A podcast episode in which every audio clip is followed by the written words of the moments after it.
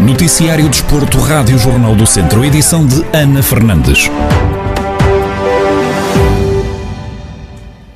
Começamos na primeira divisão de handball. A equipa feminina da Academia de São Pedro do Sul vai receber o Benfica no próximo sábado às três e meia da tarde. Na antevisão ao duelo, o treinador da equipa do distrito de Viseu, Juan Marques, salientou a qualidade do adversário, mas garantiu que vão tentar contrariar o favoritismo das lisboetas. É, nós uh, recentemente enfrentamos o Benfica, na qual o jogo na primeira parte estava empatado. É uma equipa que tem muita qualidade, tem jogadoras experientes, no entanto nós também temos algumas jogadoras experientes e com muita qualidade e vamos tentar contrariar o favoritismo da equipa do Benfica, que sabemos que é uma equipa que está em segundo lugar na tabela classificativa. Nós estamos a, a lutar pelos nossos objetivos, que passam pela manutenção, e tentar sempre fazer o melhor possível jogo jogo.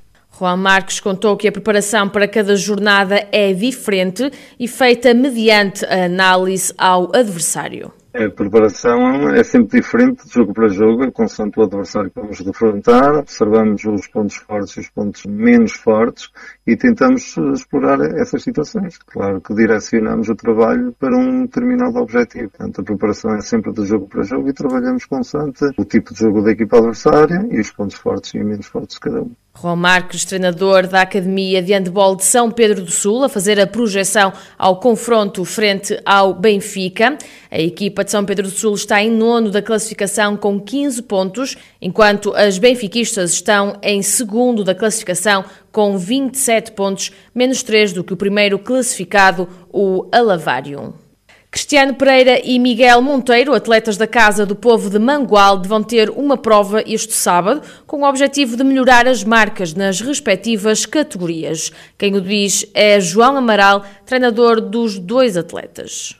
O objetivo principal é, é, os atletas melhorarem as marcas. É o Cristiano que hum, vai, vai ter duas leves a puxarem a prova para atingirmos uma, uma certa marca, porque é para, hum, para ver se nos livramos das cotas, das malditas cotas dos Jogos Paralímpicos e entrar diretamente nos, eh, nos escolhidos para, para estar nos 1500 metros. Esse é o objetivo principal. O Miguel Monteiro vai participar para, para para competir e para, para se preparar. Se melhorar a marca, melhor, mas o objetivo principal dele não é, não é esse, é, é mais preparação e, e até pode sair uma marca porque ele está a lançar muito bem e, e é este o principal objetivo que a gente tem para a prova de sábado.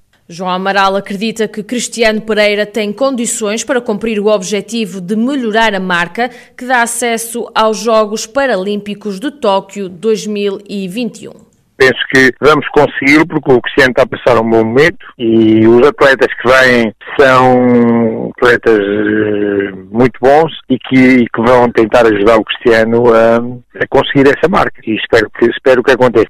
A pista de Fontela é muito mais favorável porque não tem vento, também não se torna, se tiver uma, uma tarde muito, muito quente é, é sempre um pouco complicado e o Fontelo não é assim muito quente porque tem muita vegetação à volta e, e isso não ser o caso.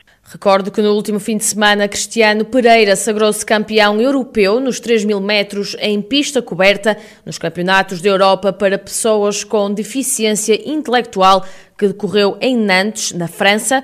Miguel Monteiro bateu recentemente o recorde mundial de lançamento de peso, estabelecendo a marca de 11 metros.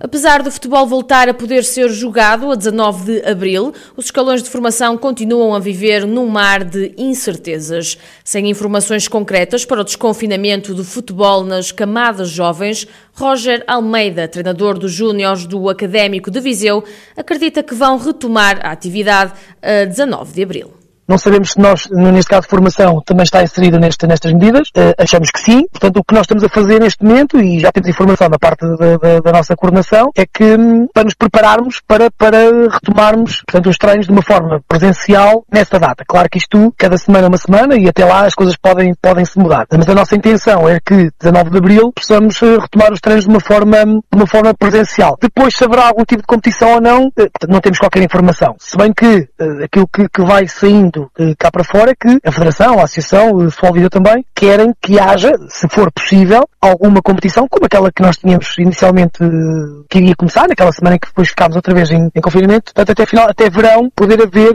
alguma taça sem qualquer subida, descida, campeões, mas que possa permitir este escalão um, competir. Apesar da incerteza, Roger Almeida conta como se estão a preparar para regressar com os treinos presenciais aquilo que está a ser feito neste momento, porque até agora só, só algum exercício nós tínhamos planeado com os nossos atletas, uma forma para manter a, atividade física e, e, os treinos, mas fazendo em casa, não é? Vamos continuar dessa forma até dia 19 de Abril. Pelo menos a indicação que nós temos até agora, desta forma, de uma forma assíncrona, uh, continuarmos com, com, com esta atividade física com, com os nossos atletas. E depois, dia 19, se até lá as coisas correrem bem, portanto, poderemos retomar os treinos de uma forma presencial. Sobre a competição, eu, eu, eu sou defensor que, que, se for possível, que sim, que deve haver, seja mais tarde ou não, ou quando for for possível, ainda esta, esta, esta época desportiva, acho que é bom porque é uma geração que são atletas que para onde são séniores, muitos deles, que se não se, se não se mostrarem eh, e se não aparecerem, são gerações que se vão perder. São atletas que para o ano terão depois dificuldade também em ter um plantel sénior, uma equipa sénior que os queira, porque não os conhece, não os viu competir sequer. Uh, portanto, é aqui uma forma deles também se mostrarem uh, para depois no ano seguinte também continuarem a sua atividade,